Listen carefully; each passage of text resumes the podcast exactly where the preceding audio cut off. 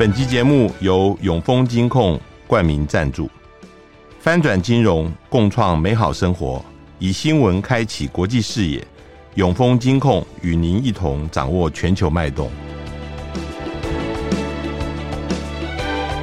大家好，欢迎收听联合开炮，我是郭崇伦。呃，最近美国跟中国大陆之间的关系，呃，有一些蛮大的变化，开始似乎有回暖的一些迹象，但是有很多人担心，呃，这个可能不会呃到最好的时候。另外，呃，美国对于台湾的选举，呃，这一边也有很多呃不同的看法，尤其是在国民党的呃候选人侯友谊已经出现了以后啊，呃，我们今天特别邀请到。这个淡江呃战略所的黄建生教授跟我们来谈呃目前的相关美中台的情势。黄教授好，崇仁好，各位听众大家好。呃，我想先请教美中之间的情况哦。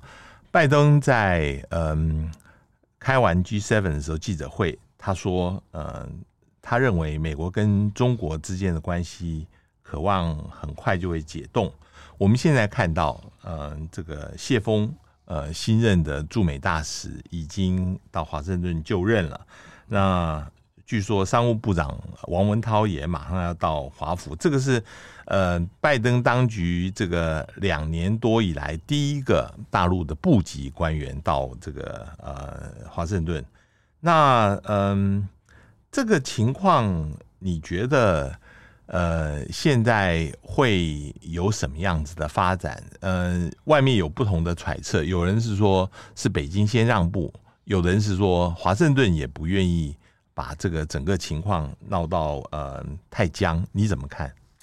我我觉得这个，我先从美国的视角来看啊，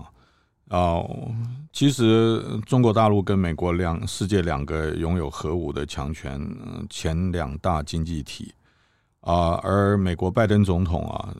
见乌克兰总统泽伦斯基的次数还超过见习近平的次数，所以这个本身就是一个非常扭曲的一种大国关系，也让全世界都比较担心。那么，其实真正的美中关系趋缓呢，是从去年的印尼巴厘岛的 APEC 峰会的场边会，那么让拜登总统跟习近平呢。啊、呃，有一个实体的峰会，那双方也确实谈了很多的问题。我们在随后也看到，就是啊、美中双方都有释出啊、呃，希望改善关系的这个方向。啊、站在美国立场，我认为是先期部署啊。为什么呢？因为嗯，二零二三年啊、美国就是这个 APEC 峰会的这个主办单主办方。然后，二零二四年啊的一过完年呢，啊，美国的两党初选，党内初选就要开始，美国就进入了一个比较热的这个总统选举季节，一路要弄到明年二零二四年的十一月才会见分晓。那么，所以任何外交的部署啊，都不可能是很。短期的，你说我现在要做一件事，希望三到六个月之内就有效果，比较难，所以他必须要早开始。嗯，我认为这是美国的心思。那中国大陆在去年二十大之后，基本上已经好整以下，他他基本上就是两个脚跟呃站在地上蛮稳的，他也没有什么政策大变化，他只是推出一些呃新的一些。一些想法，不管全球安全倡议啊，或者或者是这个呃，去调解啊呃国际之间的纠纷等等。我们再回过头来，美国比较简单的说，美国比较希望啊、呃、快一点的去舒缓中美之间的关系，然后降低呃双边的冲突的分量，然后让双方可以对接起来，可以谈起来。嗯。是，不过，嗯，在这个过程当中，呃，虽然比如说巴厘岛这个拜登跟习近平碰面，他们设下了希望能够，呃，两边呃这个交往速度能够变快，可是，呃，往往是因为一个事情，呃，或是因为政治上面的紧张，就会把这事情拖缓。像气球的事情，就让布林肯没有办法去哈。嗯呃，我们看到接下来其实呃，现在美国跟台湾的政策，比如马上要签了二十一世纪贸易倡议，或者是说呃。美国现在对于这个大陆国防部长李尚福的制裁也一直没有解除，这个让在香格里拉的呃对话的想要跟奥斯汀会晤也会变成有困难。这些政治上的这些突发的事件，或者是呃会不会会影响到未来美中关系发展？会啊，简单的说啊，其实其实目前美中之间的疙瘩啊。啊，嗯，一个是以气球事件为代表啊，它就是一个气球可以影响这么大，那它所导致的，我们过程都不讲，它导致的一个心理啊，或者是认知，从中国大陆的角度来讲，就是你美国国内政治考量或两党竞争的这种政治关系凌驾在中美关系之上，嗯，啊，所以。啊，在你没办法把你自己家里搞清楚啊、搞定以前呢，我跟你也没什么好谈。第二个就是啊，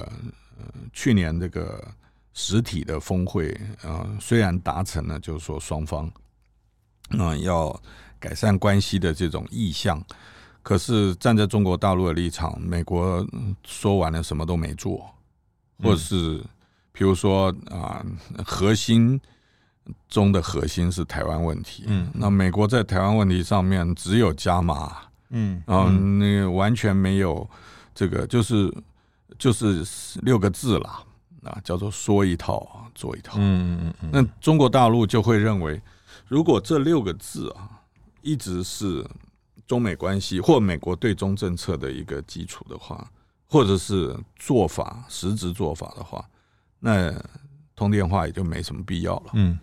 因为你讲还是一样，然后呢还是不会做，嗯嗯，啊，那就中国大陆觉得接这个电话跟进行这些这些对话意义不大，所以你就可以看到我们前一阵子好多人在谈说什么那个打了多少电话都没人接的这个现象，嗯嗯嗯，你觉得现在这一波的关系回暖啊，呃，现在看起来，嗯。最后可以导致原来所预期的目标是，比如说我们讲说，原来希望让布林肯去访问吗？还是说这个未来我们在看的时候，还是有一些我们嗯需要注意，甚至这个关系绝对不会自动的变变好的一个一个情形？你你怎么看呢？我当然了，我们现在很难去预期，只要不要再有类似什么气球事件这种突发事件，或者是啊、在啊、太平西太平洋或是台海周边啊、呃、日本周边、南海周边有这种军事意外的话，我觉得布林肯去大陆是肯定的。嗯啊，那么呃，我们这这些迹象啊，其实气球事件前。看到一些，但是气球事件之后，哦，我第一个让我感觉到的就是，呃，这个伯恩斯大使啊，向习近平呈递到任国书，是那那那张那个讯息出来的时候，我就知道 OK 了，这个大陆准备放啊，准备要谈，嗯嗯，那么接着就是谢峰拿到 agreement，嗯啊，嗯，那可如果是慢的话，就是等于是王毅跟这个 Sullivan。在维也纳。谈了之后啊，这个 agreement 才给啊。但是对外的说法都是说，其实老早就有 agreement 了，只是因为这个这个气球事件啊，跟跟这个叫做两会啊，所以谢峰比较就耽搁了一点行程。whatever 啊，基本上我觉得会见。为什么？因为呃，again 就我刚刚讲的嘛，拜登他已经宣布他要竞选连任了。那你现在？乌克兰，你美国使不上什么力，嗯，啊，就是说你你既不能当调人，也没有办法，呃，看到最后的处理的那个曙光根本都还没有。那中国大陆这个这一块如果不处理好，那双边的问题很多，不只是军事安全的，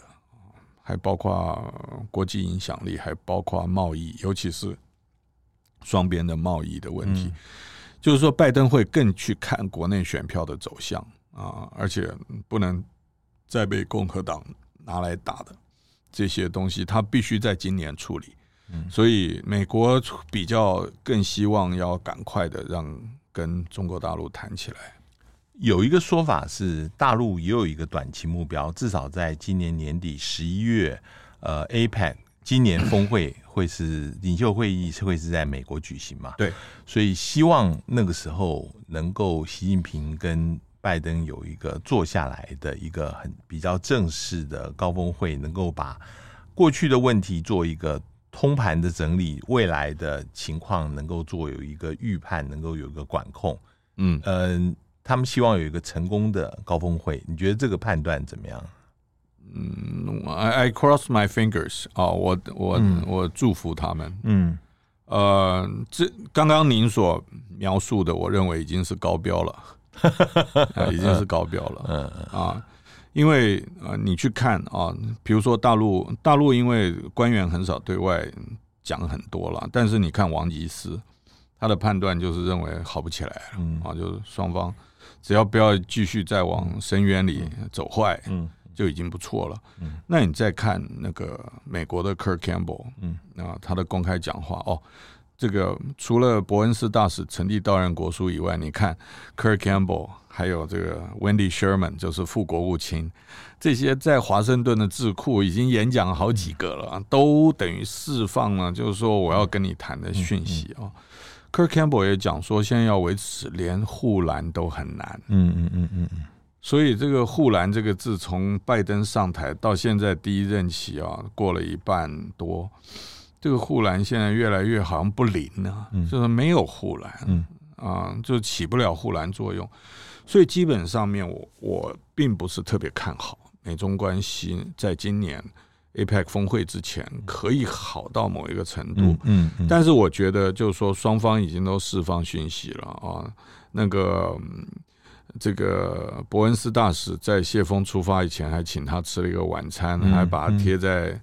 这个社群网站上，嗯、我觉得这些美方所主动释放的善意讯息比较多了，嗯。啊，那中国大陆也不排斥，主要原因就是各自内部也有一些问题，不能老是僵在那里，嗯嗯。啊，有些人比较轻松的讲，就是说这种永和大国啊，强权关系啊，好不到哪里去，坏不到哪里去，嗯、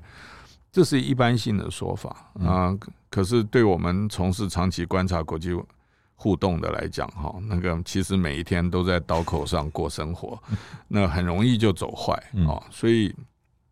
必须要必须要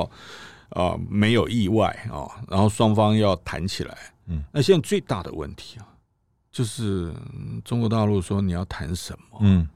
那如果你连 APEC 峰会双方坐下来，只是为了明年初选前的一个嗯。一个照片的话，那那中国大陆现在想要配合美国演出的意愿是很低的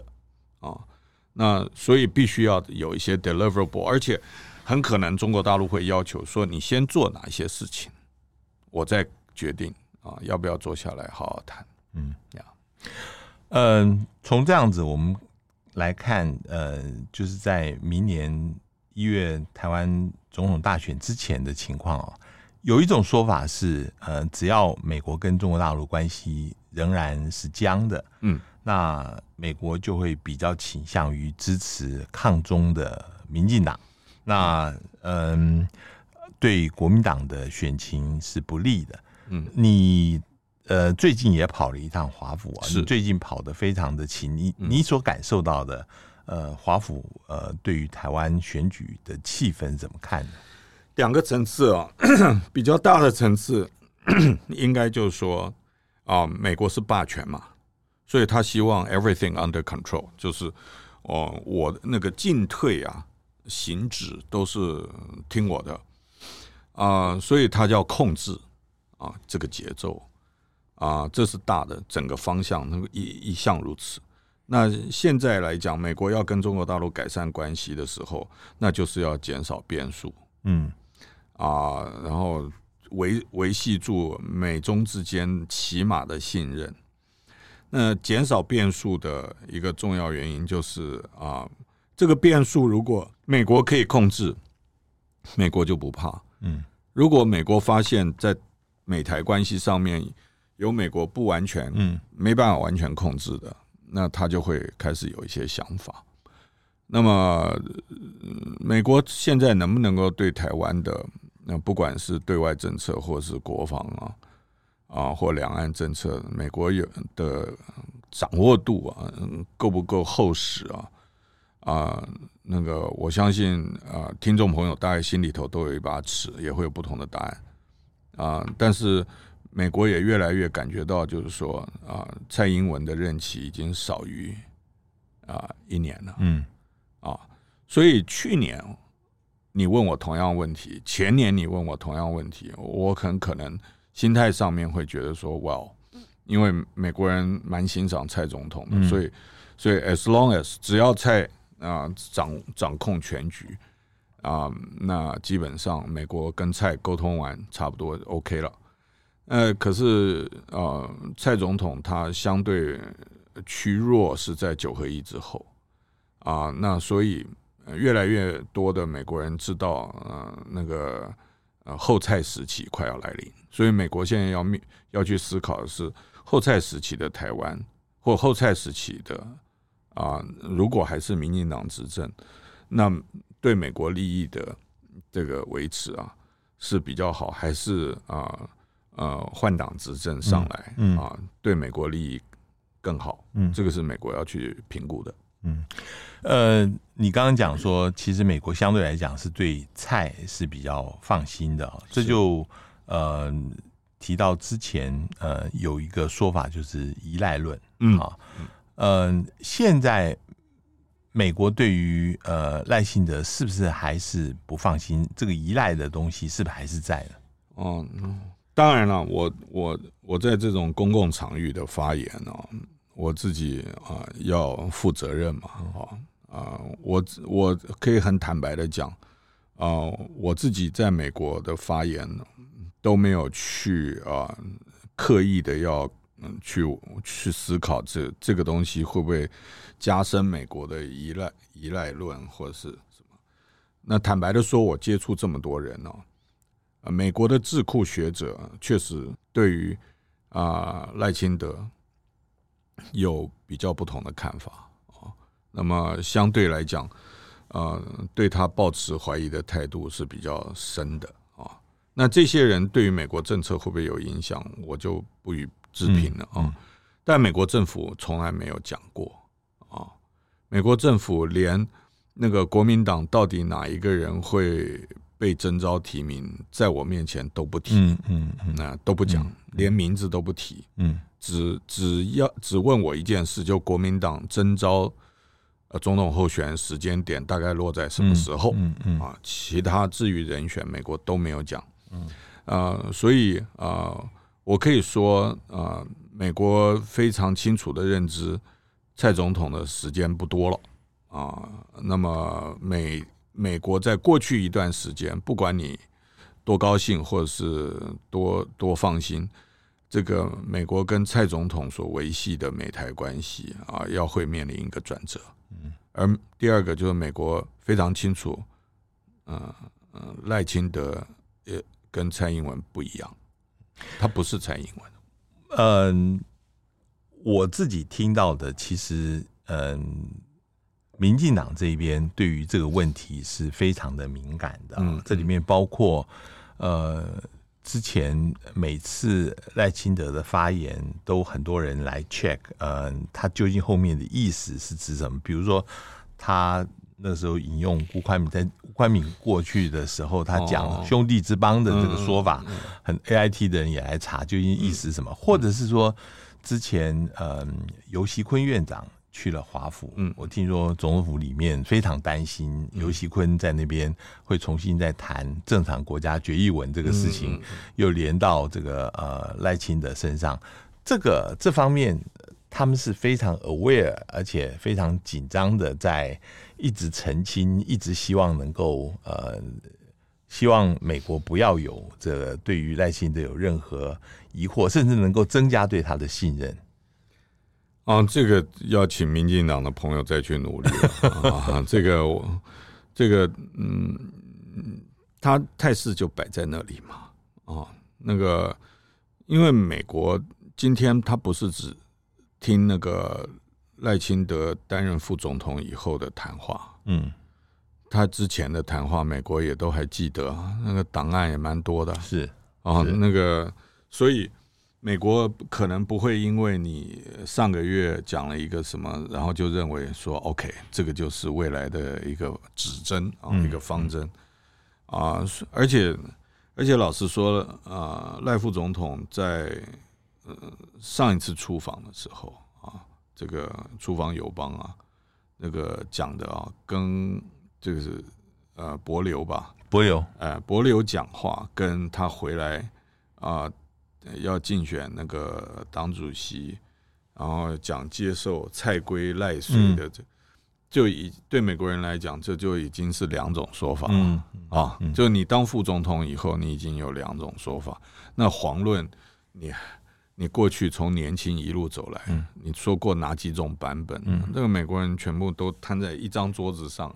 然后然后所以美国人看的不是说哦，他这样讲我放心了，而是说。他会一直看你变过几次，嗯，来做综合评估，嗯。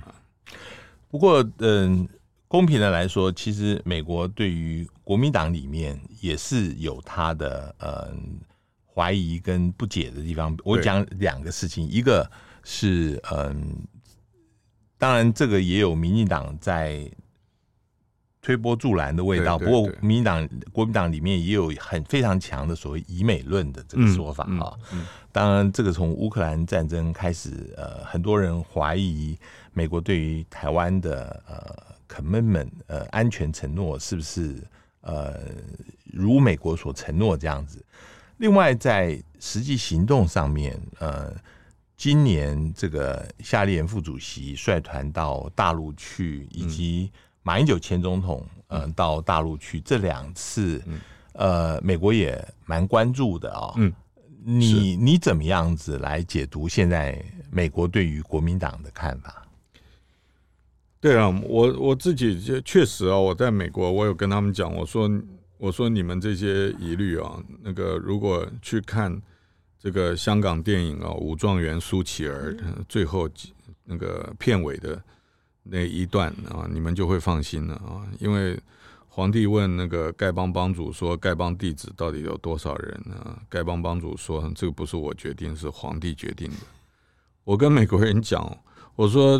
那个台湾有没有人移美啊？那不是国民党去炮制的议题，嗯，是你美国的做法。如果你台湾人民都认为美国是死心塌地的给台湾帮忙，想尽各种办法让台海。的风险降低。啊，然后不把台湾当棋子，那怎么是那个美国军舰通过台湾海峡，跟解放军军舰通过台湾海峡，你就非常明确，台湾全体人民基本上都都是比较倾向美国的嘛，所以怎么会有以美的问题呢？所以以美到底有多有少，是你美国搞出来的，嗯，不是国民党去放广告，嗯嗯。啊。那个所弄出来的，那另外一个，我跟美国人讲，我说其实有一些东西啊，就证明了现在台美关系还有改善的空间。为什么呢？比如说最标志性的两个，一个就是台湾学人计划，另外一个就是火山布雷系统。嗯嗯，我说这两个你们美国人也没有讲清楚啊，你们有没有帮我来？你们有没有帮助台湾理解到底这个系统为什么是对台湾在战术上面？是好的，嗯，为什么比传统的布雷嗯更好啊？为什么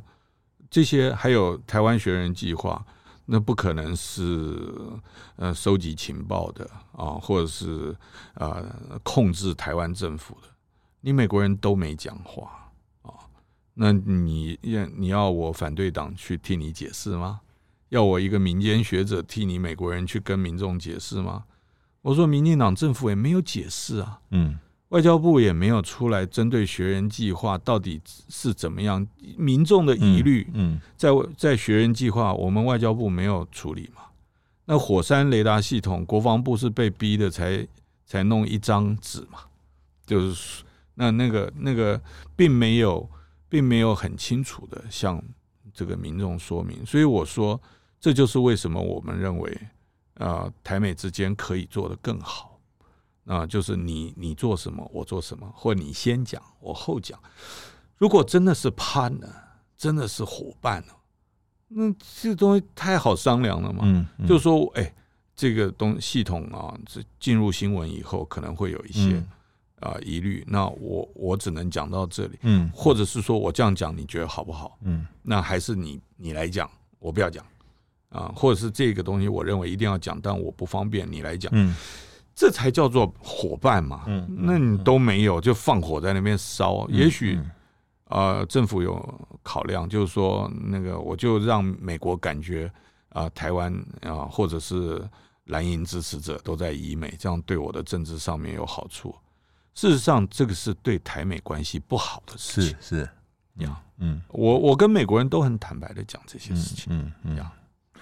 那但是美国的反应是怎么样呢？他虽然你是这样子，呃，有这样子的说法，但是美国人呃是不理呢，还是说觉得你这个说法他们不相信？哦，不，我觉得没有不相信，美国也很坦白啊。我觉得这就是我互动过程中间我的心得嘛。比如说那个美国会说 NDA 通过以后，他们做了哪些事情？嗯，那因为现在。还还在处理过程当中，所以有一些不确定的东西，所以他们也不方便公开来讲。嗯，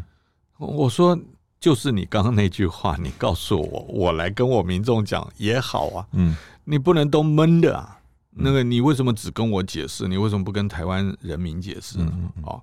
所以我觉得美方，我至少我觉得美方可以感觉到，现在就是国民党的整个。呃，对美工作团队啊，都很诚恳，嗯，都很直白，嗯嗯嗯啊，也很透明，嗯啊，大家没有芥蒂的啊，所以我不管是喝咖啡啦，或者是啊在 AIT 总部啦，或者是官署拜会，我们都都是很直白的讲话，因为我觉得越直白越诚恳，越容易获得信任。你现在同时也兼任国民党的国际事务部的主任啊，嗯，那现在的党的候选人已经确定是新北市市长侯友谊了，是，呃，大家其实对于侯市长目前的国际呃方面的幕僚，其实呃并不了解，然后也有一点担心他们能不能负起这个整个的未来总统候选人的这个工作，嗯。嗯未来的党中央，呃，跟侯市长目前的幕僚之间，要怎么样子做整合衔接的方面的工作？在我来看呢，一般人的想法就是说是有两挂人啊，然后彼此要去磨合啦，要去对接啊，然后再搞清楚啊是谁当头谁当家哦，我。站在党中央立场，我可以讲，现在全党最大共识啊，就是下架民进党 啊。那全党最大的共识就是小我小一点，大我大一点。嗯，那在这种认知的情况之下，其实所有党的资源跟党的团队都是猴随时可以用，没有什么整合磨合的问题。嗯嗯，他只要那个讲了。啊，我们就做了，嗯啊，就这么简单，嗯嗯啊，所以，所以我今天那个有人问我说，我上个月啊到美国，这个月了啊到华府，啊跑一趟，是不是为候选人铺路啊？我说我已经铺了十九个月的路了，嗯啊，那人家问我说，那驻美代表处对候选人访美啊有什么样部署？我说啊，什么时机？啊？我说那个汽车保养啊，我天天在做，嗯，但是车钥匙在候选人手上，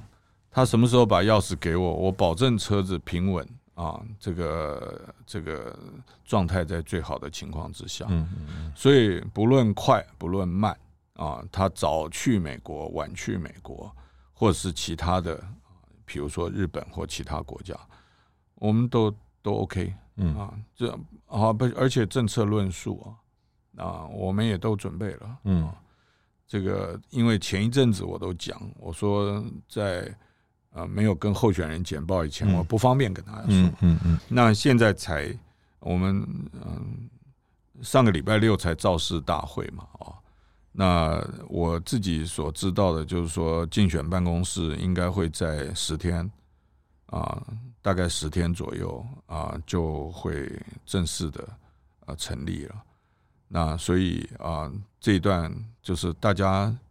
要有耐心啊，啊，我们呢是有信心，嗯啊，这个。很快，这个东西也慢不来，大家也不要急。希望睡一觉起来，所有事情搞定啊。嗯，那我我只能说，这所有该准备的啊，尤其是我国际部负责的业务，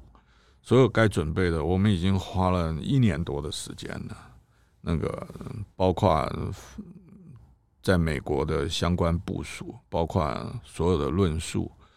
啊，那我们都有准备。所以只要这个。等于是说菜买好了，菜单也有啊。那哪几种这个套餐呢？我们有好几个 menu 上都准备好了。现在就看候选人他要怎么，他是要点一个套餐呢，还是他要当自己改菜单，把套餐中间换掉几个菜？那我心里面比较笃定的就是你怎么换呢？那个我菜都已经买好了，嗯，你有也都会做。啊，最后上桌的那一席菜啊，你决定。嗯，那我们负责，我们菜也买好，就什么时候点火，什么时候下锅，哦、呃，就听听候选人的指示，我们就干了。我我最后问一个事情，就是呃，侯市长因为以前都是专心市政嘛，其实对于呃两岸外交、国防，基本上他很少发言，几乎等于像一张白纸啊。嗯。嗯那这个对于呃，你现在在帮忙整个做幕僚作业，帮忙他呃的团队把这个政策弄清楚，